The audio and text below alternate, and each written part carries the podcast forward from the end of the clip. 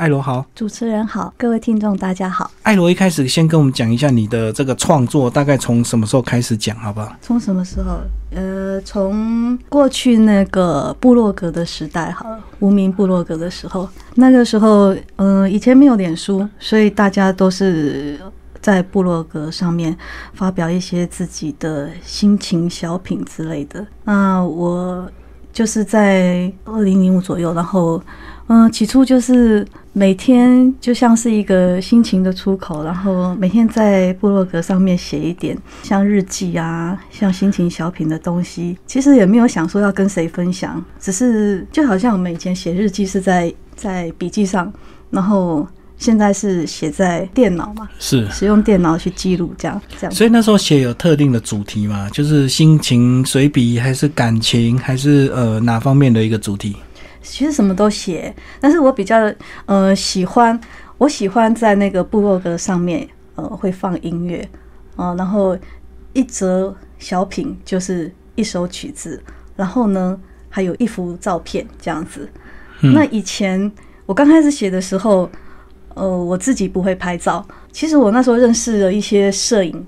拿单眼的摄影的朋友，嗯所以我都会到别人的部落格里面去，就是跟朋友挖一些照片，要照片，对，要会去跟他们用、用，就是用要的，然后呃也还好，就是说其实我认识那些人都蛮友善的，然后他们也很大方，就提供我照片，然后我就要了照片放在我的部落格，然后就写，等于说帮那张图片算是量身定做写写一些诗，像诗的东西这样子，嗯嗯嗯然后呢，我认为大概是什么样的情形，然后去找呃比较类似的情境的音乐放在那边。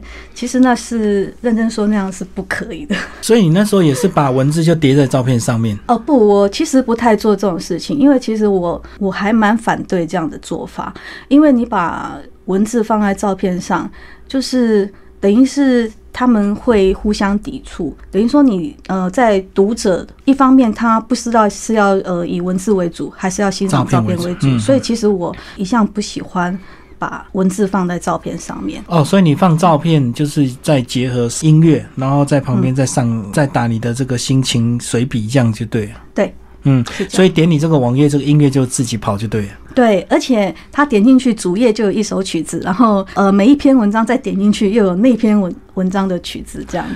我知道这个之前呢，大概十几年前，大家还蛮流行这种玩法，就是一定这个网页会播一曲这个属于自己的一个心情的一个主题曲这样子。对对对，那你跳到不同页也有不同的音乐，对对对。对所以你放照片纯粹就是让这个呃整个视觉跟听觉一起来享受，然后读你的这个诗，对对，这样写着写着就越来越有经验，嗯就越写越多这样子。其实一方面那些图片也好，音乐也好，其实我是觉得他们是帮助我，给我灵感。因为你就算每天要写日记，也是要有个起头嘛。对啊，总有个主题嘛，或者是要一些比较特别的事情嘛。对对对，但是我们没有每天会发生那么多事情，所以变成是我们从图片或者是从音乐里面去找灵感。你过去二零零五年写的东西还有保留吗？呃，其实有哎、啊，你这样回头看，会不会觉得跟现在差很多？很像幼稚园写的这样。呃，其实蛮好笑，但是但是其中也会有一些，就是说，我觉得就是文法上的排列问题。嗯嗯但是它的情境是 OK 的，就是文法上可能我们呃在描写一些事情没有那么精准，而且赘词很多，对啊，呃，绕来绕去。绕来绕去的。可是那时候回头再看自己的这个过去的创作，也是一种回忆，对不对？其实因为你知道这个心思背后创作的故事，但是别人不知道。对，会这样子。那我以前我也会帮朋友写，比如说我听到朋友有什么故事，哦我也会帮朋友写。你还代写情书，对不对？哦，没有，不是代写情书，但是我曾经是帮一个朋友，呃，就是我知道他失恋，他刚好失恋，所以，嗯、当下他的情形很不好，他的情况很不好，所以我呢，就是有去依照他当下的情形，呃，他的情况、心情，然后去去写了一些诗。结果我送给他的时候，他读完那首诗，泪流满面，这样子，有写中他心里。有有写中。对，嗯嗯嗯。那你为什么会对人这么敏感？是你自己过去讲讲你个人在创作更早之前，是不是有走过共同的路，所以有些东西会感受比较强烈一点？基本上我对于情感这种东西，我自己确实是比较敏感，不管是各方面的情感，亲情也好，友情也好，嗯，我是确实比较敏感。你这样回头来看，这样子过去这这种敏感对现在的创作好不好？因为有些人就喜欢过去很坎坷的生活，现在可以写很多啊。如果你生活很优渥的话，你写的就是一些 吃喝玩乐，就没有什么成长性啊。我对于这样子的情况，其实我走过了，比如说我们曾经有过什么不愉快，或有过什么创伤。当你走过那一段，回头来看，现在其实我是这样子讲，也许大家会觉得有点奇怪，可是那确实是我的心情。我是有时候是很享受在其中，也就是说，有些苦难，因为每个人经历的苦难不一样，嗯，对。但是有些苦难其实不是每个人都有机会去体验，而我，比如说，我同时可以体验到，在比如说从小到大每个成长阶段的那些苦难，我觉得对我现在的人生来说是非常难得的一些经验。其实我觉得有时候人一帆风顺的那个，真的。不太叫做人生，我知道，因为这个重点是你熬过之后，你回头再看过去那段经验，你就会觉得，呃，对你生命非常重要，而且，呃，很多创作你就是能够写出跟人家不一样的东西，或者是你下笔为什么比别人更深刻？因为你走过，那别人只是去想象或模拟，或者是他看的是电影、电视，他去想象那个剧情完全不一样，对不对？差很多，差很多，你你写不到那个痛点，所以有很多他可能就是变成是用模拟的，对。那我觉得还是差很多啦。不过重点你要很很清楚知道自己过去那一段，然后走出来之后，然后呃很清楚知道你跟人家不一样的地方。那有些人如果走不过来的话，其实反而会越来越辛苦啊，因为他可能就一直活在过去当下那种不愉快啊。我觉得在这个部分，我很庆幸我自己。有时候我们还是会难免沉淀在过去那样子的的环境、那样子的事件当中。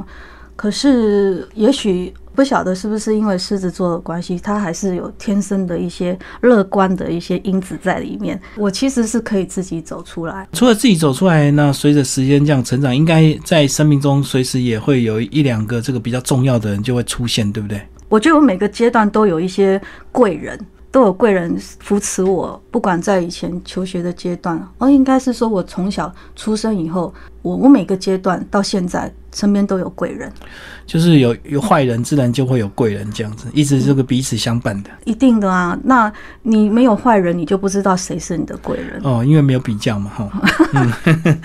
那其实我们今天要介绍你的这个《夫梦森林》这个呃手机摄影作品诗集啊。是。那刚刚聊的是一些比较创作的一个东西，那接下来聊聊你对摄影的这个接触跟兴趣，大概从什么时候开始？什么时候开始来开始这个呃喜欢用手机来拍摄？因为以前在部落格，我们老是跟人家要照片，那要久了，我就觉得拍谁啊，很不好意思，然后也不晓得别人是不是会拒绝我。那后来应该是在那时候二零几手机，我其实我记忆真的很差，就是。当我们智呃就是智慧型手机开始呃智慧型手机开始盛行的时候，然后因为我平常我的身边的朋友都是那个玩单眼的摄影师，那我跟他们出去的时候，他们因为每个摄影师你知道，他们不会只有一台相机，有很多对都有很多相机，可是旧的他们就会搁在家里，然后朋友就说：“哎，你想不想拍照？我看你一一直在看，你应该会喜欢，不如我我把我们的那个旧的相机给你用，等于是备用机啊。”对，然后。后我拿在手上，我发现这个东西对我来说是太沉重了，我没有办法去去操作它。就后来我就想说，那不如我就用手机拍。我朋友说用手机手机拍没有那个画质，那我就觉得说不如我试试吧。就从那个时候开始，我心里面想的就是说，手机它真的不能达到那个单眼相机的那个境界吗？所以我就是好奇心加上好胜心，所以去玩手机。结果一拍下去就发现手机真的跟单眼有差。有差？那你用什用什么方式来克服？用什么方式克服？其实有些东西到目前为止，它仍然是没有办法克服。比如说画质，对啊，它画质这种东西到现在还没有办法进步到呃像单眼的那个效果。但是我觉得有时候。照片一张照片，其实它的精彩度不一定就是要放在画质上面，有时候是它的情境，它背后的故事。我觉得反而是这一类的东西会比较吸引我去去钻研它、揣摩它。有些人的照片就是这样子，就是我常常讲在脸书哈，有一个状况就是，你有时候早上起来，你去划那个脸书，那一划下来呢，你就会看到很多很漂亮的照片哦，有有日出的啊，有那个星芒啊，有什么的，很很漂亮，很美。可是我曾经试过说，如果你今天把那些头贴哦发照片的那些人的头贴把它按住，一拍下来，你其实没有办法去分辨这是谁的照片。嗯嗯，也就是说，我们在我们在说的那种类似那种呃糖水照、风景照，所以其实有时候我们会觉得它是不带感情的。就是一样的地方，不管谁来拍，拍起来都一样，看起来感觉都一样。对，那但是我们也有认识一些老师，他就是很与众不同啊、比如说有拍人文的啊，或者是什么，他们就会有自己的风格，让你可以一眼就去就去分辨说，哎，这是谁比较可能是谁的照片。所以其实我我想要做的事情，那时候我想做的事情就是一种挑战，我希望就是用手机可以拍出那样子的效果。嗯嗯，哦，我们就是除了画质以外的东西，全部的东西都可以在那里面，包括故事哦，每一张照片的故事、等这一类的。我觉得就是故事有很多啦，不一定是拍人哦，一个风景，对你到过一个地方，它曾经是怎么样，它后来变成怎么样，你认识一个人，然后这个人他的背景是什么之类的，很多的故事在里面。包括我因为拍这个东西，我我也认识了一些花花草草，可能以前不认识、不知道的事情。我觉得这些都是比较吸引我的东西。然后如何去呃用手机来达到相机的那个效果，说故事的意思啊。哦，你刚刚讲的是这个比较后端，就是我当我拍好之后，我知道这个画面为什么拍，然后这个画面到底呈现的这个精彩的内容是什么，就是这个人到底有什么故事，或这个场景有什么故事。是，但是在拍摄的当下，你是不是也要试着抓出一些？我既然画质输你，那我就要拍一些角度是你没有想到的角度，对不对？所以你就要特别去注重这个尝试手机，不是就是拿在这个脸前面就直接这样子按，你就要试着很多角度。其实这个就是牵涉到基本构图的问题。那当然，其实我们大家都知道，基本的构图，好，比如说什么样的比例、什么样的角度，好，这是一些基本构图。比如说呃二分之一啊，或者是或者是三分法，什么是黄金比例的那种构图。但是那个就是书上说的嘛，也是我们大家知道、一般所知道的。但是其实手机因为它的呃，其实就是碍于它的一些一些距离的关系啦，就是不只是画质。然后比如说它的广角。呃，什么之类的，所以你没有办法像呃，你没有那种焦距可以变，对好、所以没有办法去达到。所以我们在取景的时候，自然就是说，比如说对于一些一些花花草草，你必须去近距离的去拍摄它，哦，你就没有办法远距离。那你像人家说要要拍小鸟，要打鸟，拿那个长长大炮焦，呃，对。那我们没有办法的时候，也只好就是近距离。所以你在那个时候取景就是非常重要。可能你包括你整个活动，你整个人的活动，也就是你不能发出什么声响，甚至于你可能要屏息，不可以呼吸等等这一类的动作，会有很大很大的不一样的地方。但是后来是因为说。有一些辅助品啦，比如说我曾经也拍过小鸟，呃，拍过会飞的鸟啊什么的，那个就是在我的手机上面加一个望远镜，然后你只要有一些耐心在那边抓，还是可以抓到一些景。那你除了这个自己摄影的这个呃拍摄，去慢慢懂得一些抓一些不同的角度，那什么时候有开始借助这一些所谓的修图的 A P P，然后让自己的画面去达到一些你你更想要的一个效果？呃，A P P 的话，我看我二零一三年曾经办过一个呃原色手机摄影展。对，二零一三年我办了那个展的时候，我还强调它是没有 A P P 后置的。哦，完全没有修图的。对，完全不修图。那人家会说，怎么可能完全不修图可以拍成这样？那我说完全不修图的状况，就是说在事前做一个调整，事前的参数做调整。先调好再拍。嗯、对，就是把你的锐利度、饱和度各方面先做好一个调整，然后再去取那个景。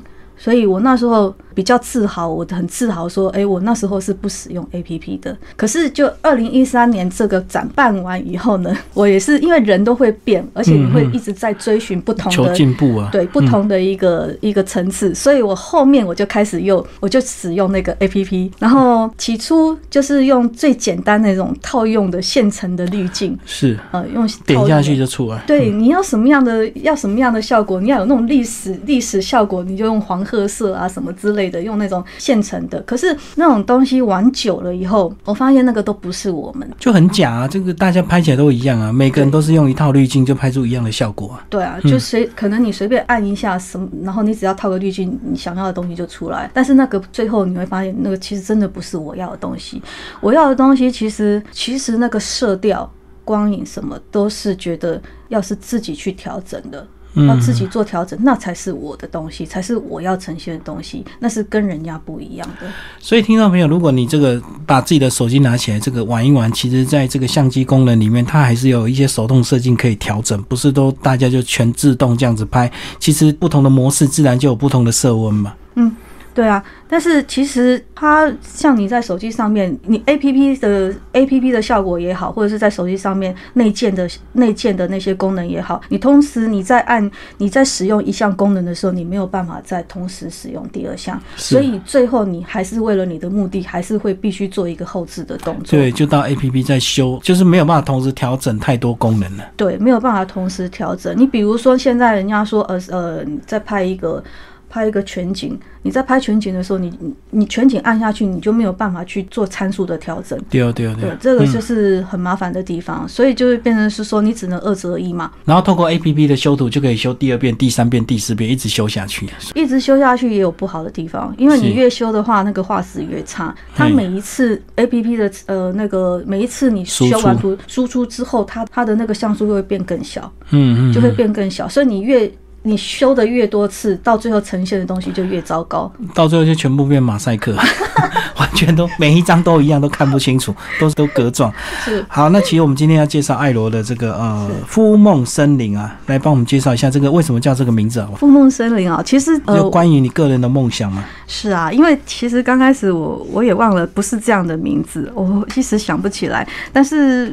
我觉得后来会去取这个名字，就是，呃，因为觉得一个人走到一个大四的一个，算是替自己分人生，呃，去分配几个阶段。那你到了一个阶段，你就会想要把前面的事情做一个总整理，嗯，然后，呃，就像呃一个往前瞻，然后往后回顾的一个一个过程，然后也是有新的东西，有旧的东西，所以它不是一个结束，所以我又认为它就是一个复梦的开始。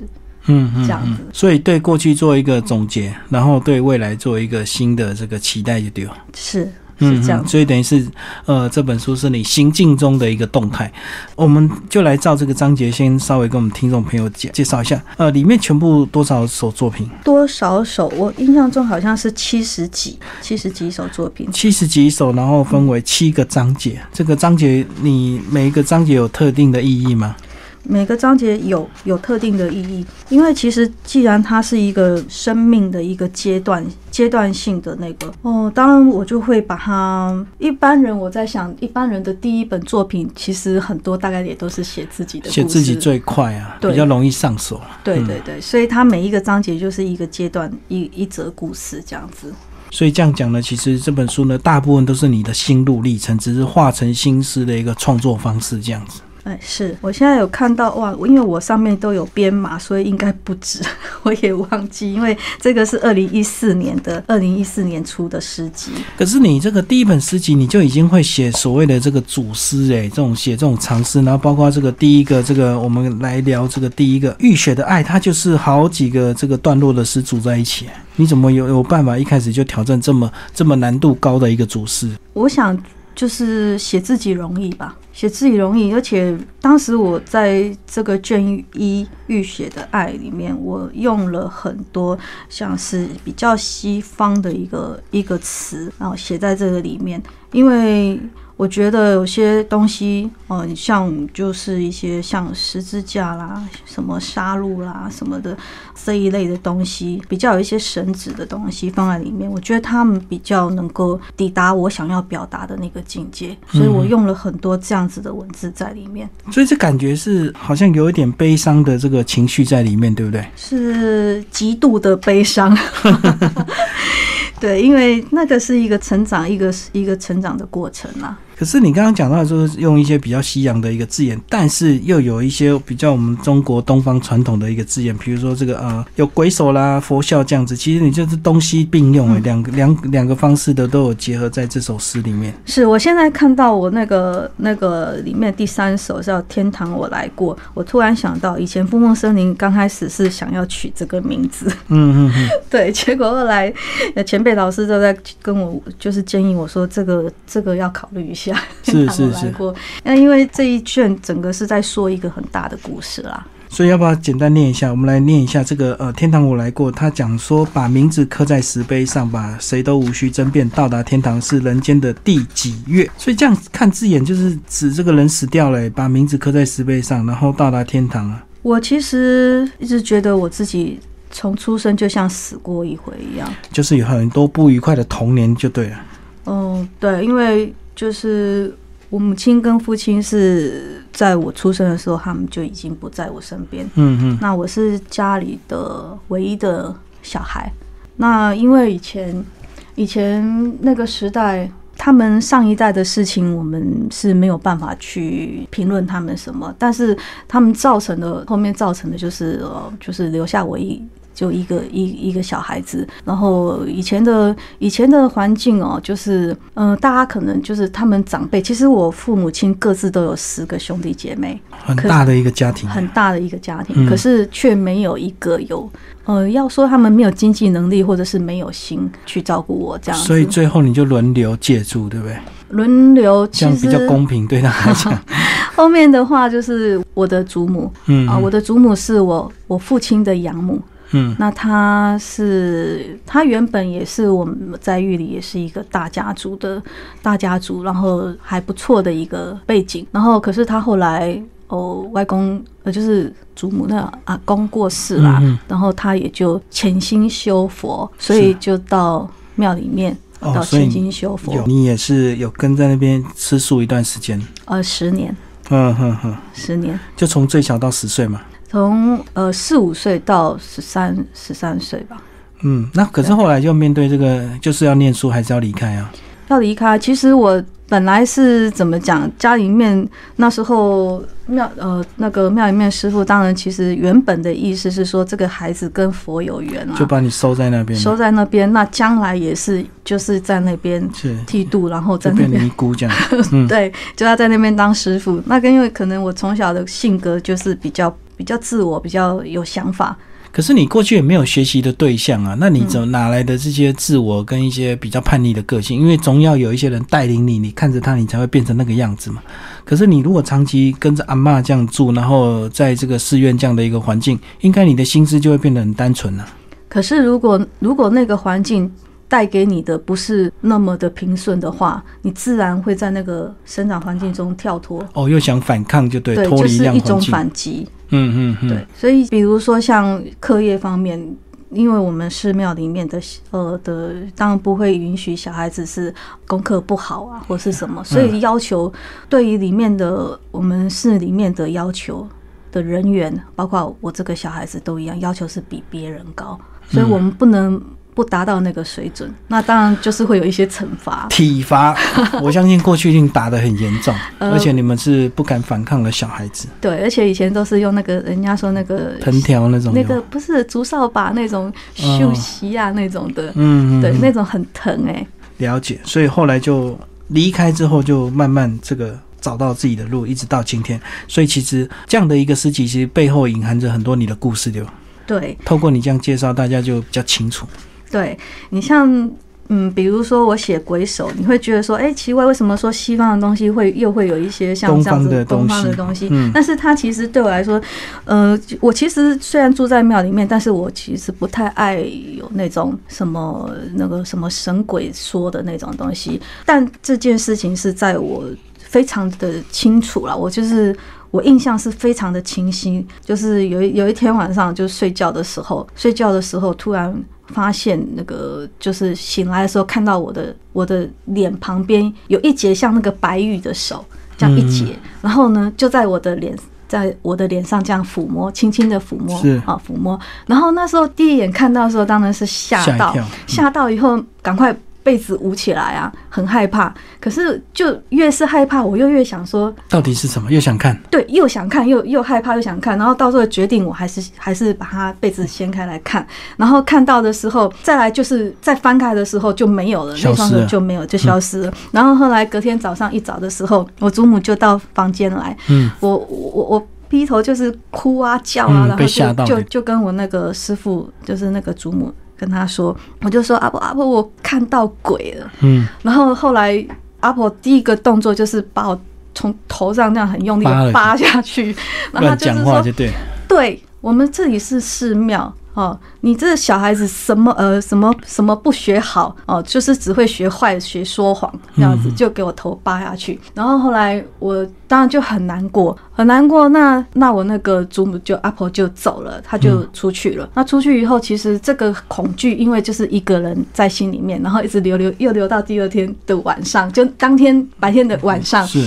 然后那天晚上，我其实其实就真的很不敢睡，然后就是一直在那边发抖啦，然后就不敢睡，然后一直耗到也快天亮了，到天亮体力不支才睡着。嗯，然后那天的早上，我阿婆就就来了，又进来，然后呢，她带了什么进来？她带了从那个去，他去跟佛求什么呢？就是我们拜拜那个香灰啊，对，保然后平安的，保平安，然后还烧了符啊，那个有水的那种，烧那个符。对，然后哦，进来他就是要让我喝，然后就是还往我身上洒，嗯，我的啊，边撒，然后嘴巴就是可能在念念念念什么，在念他的他什么什么经之类的。嗯嗯，然后，然后呢？那时候我他有点还不是完全清醒，半梦半醒之间，然后我就看到我阿婆在那边撒，然后在那边念，然后呢，眼睛这样子眯眯眯眯看到张开看他的时候，啊、他刚好转过身去，我就看到他的背影，然后他就在那边背影有点在那边抖动，嗯，那我知道他哭了，然后他他就是自己在那边喃喃自语说：“傻孩子，那是你妈回来看你了，怕什么？有什么好怕的？自己的妈妈。”那他就这样子骂着骂着，他就出去。所以后来隔天我醒来的时候，我我就我我我早上醒来的时候，我就一个人傻在那边。然后这件事情一直一直到现在都没有办法忘记，所以我就把它写起来。哦。虽然没有经过你这样解释，还不知道这个呃，这个章节这个鬼手里面是有这样的一个故事。对啊，就是、嗯这些都是啊，像佛教也是啊。嗯佛教这个故事是因为我那时候我阿妈哈就是领养我爸爸，然后还有两个姑姑，一个在台北，一个在寺庙跟我一起长大，但是他比我大十岁。啊，然后他也念到什么佛光大学，他的教育程度非常好。然后，不过就是我觉得有一天早上起来，我是被他吓到。他是一个很文静，然后很有气质、很有内涵的一个姑姑啦，我叫姑姑。嗯然后其实我小时候我很调皮，我我没有什么好玩，我都喜欢玩他。比如他，比如说他睡在我上铺、上下铺嘛，他睡在我上铺，我都喜欢用脚去顶那个床，对，踢他就对闹他，对，嗯去踢他。然后他是很，他他他跟我个性真的差很多，我真的是。这样比较起来，我是太皮了。然后我都喜欢去逗他，比如说他的他的家政课，他的他的毛线卷成那呃，就是织那个毛衣，我就把他拉的，然后让他整件衣服都 复原就对，拉成毛球。对，然后其实我就是喜欢闹他，可是他从来不会对我生气，他一直都对我很好，他只会自己含着眼泪在那边哦说我的东西你都把我弄坏，然后自己在那边闷闷的生气，我实在太喜欢他了。可是他让我非常惊讶，就是有一天早上我起来说，哎，我就走到我们的那个那个佛，就是前面的那个拜拜的地方，嗯就是佛堂那个地方，然后就看奇怪，今天哎有一个人在那边剃度哦。然后我就走进去一看，那个地上的头发多的，为什么呢？因为他的头发其实是及腰，他是非常他我们以前的人不太烫头发，尤其在寺庙里面他是不烫头发，所以他是又黑又直到腰的那个非常长的那个头发。然后那天我看到的时候，就是看哇，地上怎么一堆头发这么多这样子，然后就再抬头一看，觉得这个人。很眼熟哦，因为他突然剃掉了，你不认认不出来。对，突然剃掉，然后后来我看到他的时候，认真一看，我发现啊，我讲不出话来。嗯，啊，你吓到？对我吓到。然后呢，我只想问他为什么？嗯嗯，说因为我们那时候我还小，我他们没有告诉我说你的未来是这个样子，所以我突然间看到我的未来。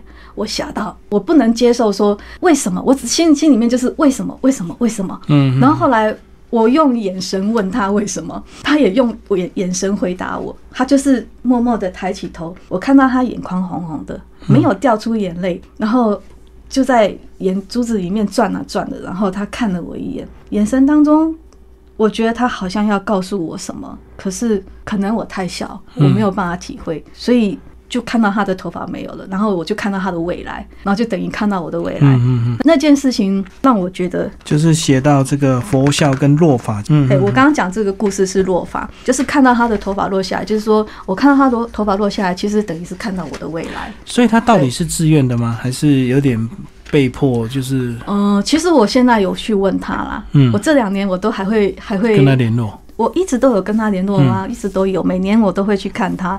然后我有去问过他，他总是给我一同一个答案，就是缘分呐。嗯，就缘分。他也不告诉我说他是不是自愿的，他就说就跟佛有缘。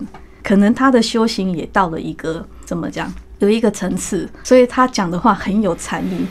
我没有办法去从他里面，但是我我如果要我自己去猜，我是认为应该。应该是就是顺着命运走吧，无法无法抵抗的命运。嗯，对，以前的人好像比较认命，他觉得如果在生长这样的一个环境，很自然就会待在这里。对对对，然后就认命了，就变这样子。而且因为我奶奶还在里面，就我祖母还在，还住在那里，所以她那时候等于是替我孝顺她，因为我走了嘛，所以她继续留在那边孝顺她。所以你从小在那边那种环境长大，然后看到很多这个比较。跟一般家庭看不到的东西，然后造成你的一些比较惊讶，或者是比较不习惯，最后你离开了。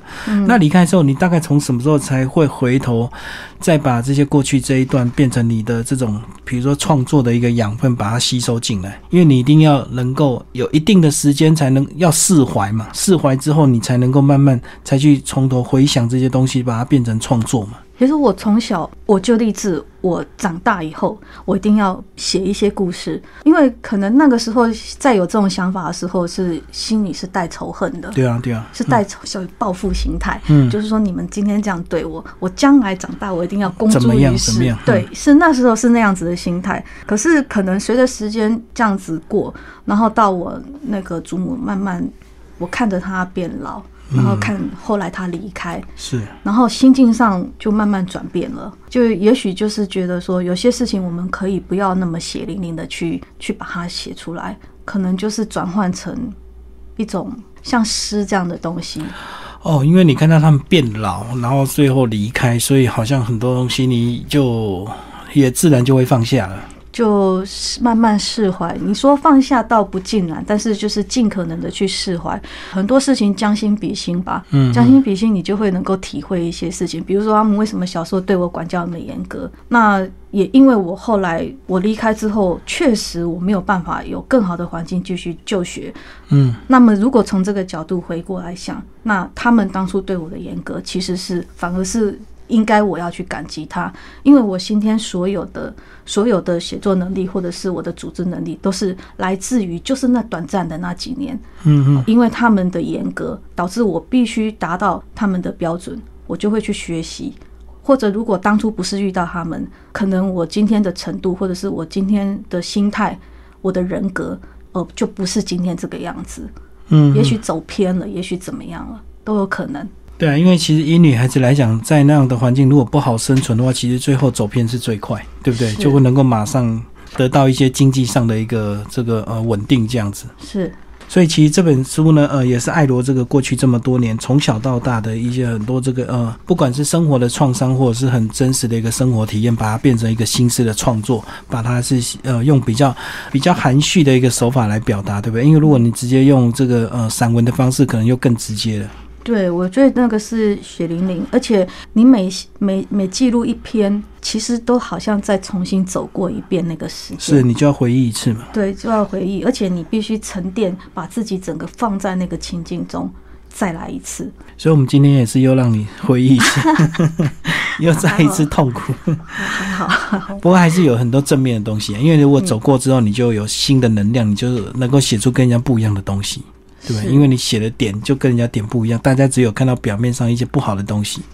嗯，你后来这几年其实呃，透过这样的这本书，二零一四年出版，对不对？对。然后也得到一些现代诗的一个奖项的肯定，跟我们讲一下吧。哦，那是二零一四出版之后，之后才陆续呃拿了呃，就是三个呃一个一个漂母杯两岸漂母杯文学新诗奖，然后还有个吴浊流的新诗奖跟钟兆正新诗奖，这个都是在二零一四出了这本书之后的两年之内。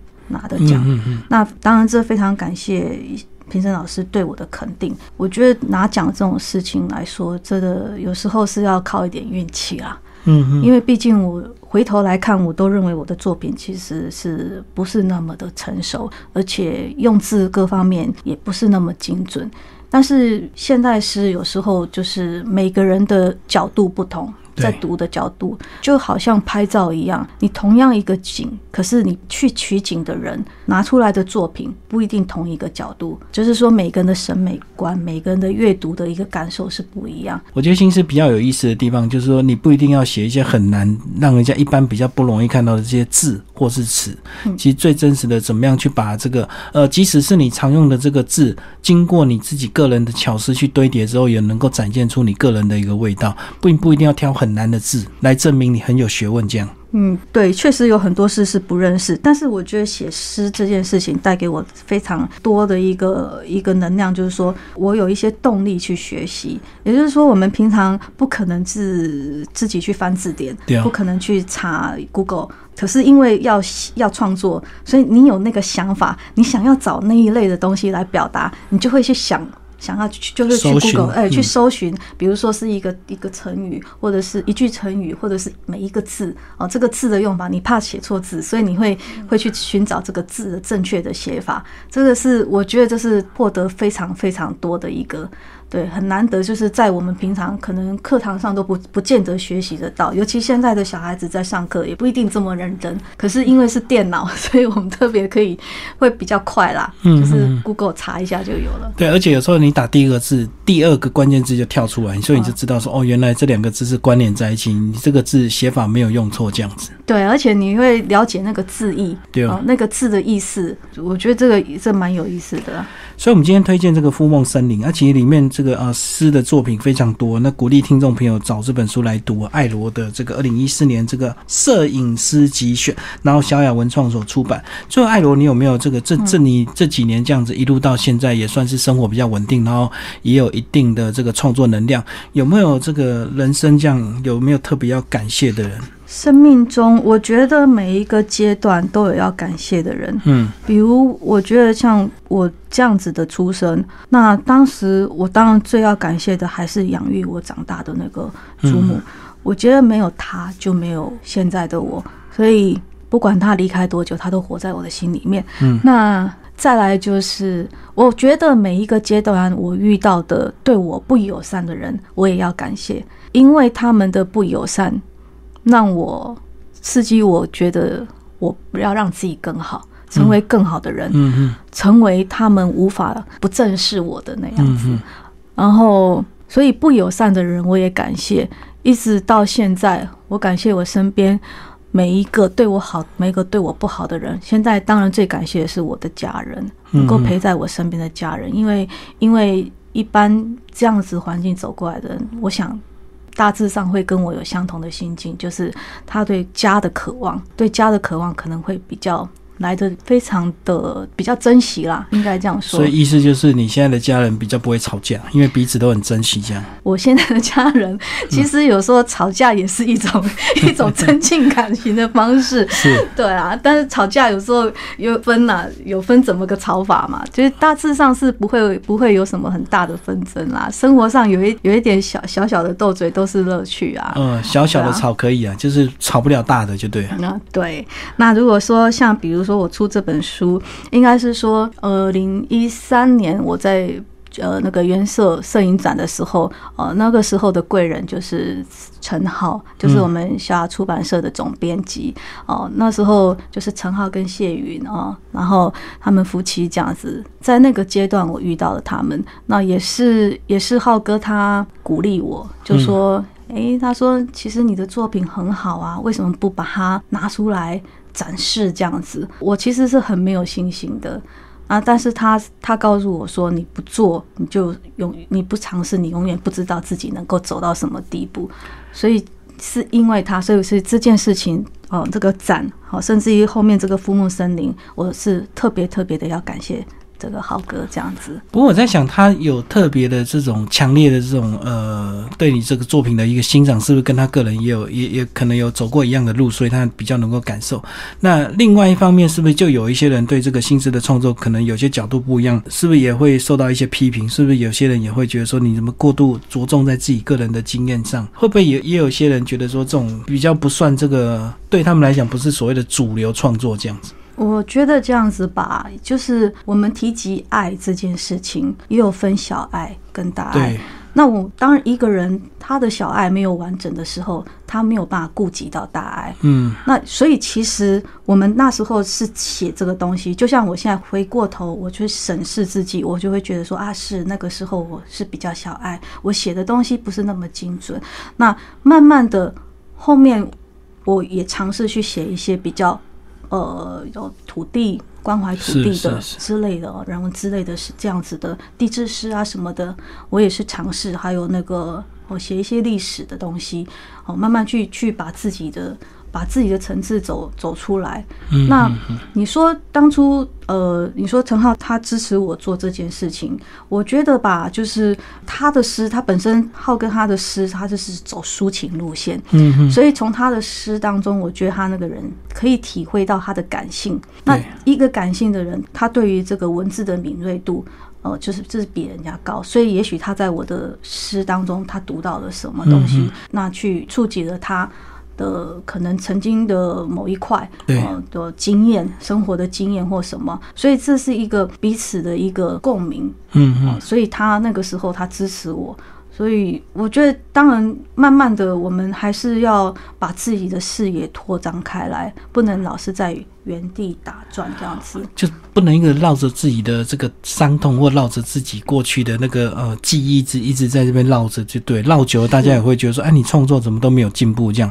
当你自己越来越好的时候，你就关注的焦点就可以越来越放大。就像你讲的小爱稳定之后，你就能够放大自己的格局，变成一个大爱这样子。是。所以每个人都会走这样子，呃，学习的都会创作，都会走过一段黑潮之类的，那总总是会雨过天晴啊。我跟你聊这样子，我们聊了快要五十分钟，这样来看哦，呃。还好你的黑潮来得很早，很年轻，所以你现在开始慢慢享受你这个过去的创伤带来的一些丰厚的一个成果。那假如有些人他年轻太好过，反而他现在如果遇到黑潮或者是不愉快，他搞不好就一蹶不振，从此就跌下去起不来了，因为他一过去太顺利了。所以有时候人生呢，就是对我来讲，有时候就先甘后苦或先苦后甘，就是这样的顺序不同而已。是，我说我很享受那种先先苦后甘的感觉，我很庆幸我。走过与别人不同的路，我这一层的体会带给我，我我觉得不枉此生。有些人可能会觉得这些伤痛是多么的走不不容易走出来的事情，我也没有完全走出来，可是我会借由文字去抒发，抒发然后把它转成正面的力量。对，所以最后来帮我们讲讲你的下一本的创作，好不好？哦，下一本其实应该在三年前就应该要出，然后因为那时候店呃就是家里开店，然后比较就忙忙忙了、嗯忙了这三年，所以今年年呃如果顺利的话，年底预计是年底以前就是要出一本呃关于摄影啊、也有诗在里头的一一本摄影诗这样子。你这个第一本这个《夫梦森林》就是心思比较多，摄影一点点；那第二本就是摄影很多，心思一点点，对它就是顺序的不同。对，它是有很多的关于摄影的观念概念在里头。嗯呃，等于是表达我的一些对呃取景的一些呃一一张照片的背后的一些构图构思这样子。嗯嗯嗯。好，我现在要问这个一开始第一个要问的问题，你为什么叫艾罗？我现在聊完之后，我才发现忘记问这个问题。艾罗是你的笔名，那为什么叫艾罗？啊、其实这个东西你知道。有一个忍者叫沙普我爱罗，日本的卡通。好，所以因为你很爱看这个卡通，呃，因为其实我是借用这个它里面这个爱罗这个名字，但是其实我有一个很私很私心在里面，就是呃这样说哦，其实我觉得有点拍 大家不要谁？拍谁，就是说我很希望说每个人叫叫我的时候。都冠上一个“爱”字，就是大家都很爱我，这样很爱护我的，意思。因为你的本名叫罗静茹，姓罗，然后你叫个爱罗，每个人我爱罗，爱罗，就是对对对所以你这个嗯就是自我催眠啊。对我在吸收大家的正能量，这样子。那你下次笔名再改成我爱罗，啊这样不是更直接？就是每个人念你的名字就是我爱你，我爱罗。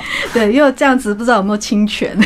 好，谢谢我们的艾罗来介绍他二零一四年的这个作品《夫梦森林》。然后其实这本书呢，全彩印刷非常的棒，而且这个纸质也呃挑选的特别的好，对不对？是比较高档的这个呃血铜纸这样子。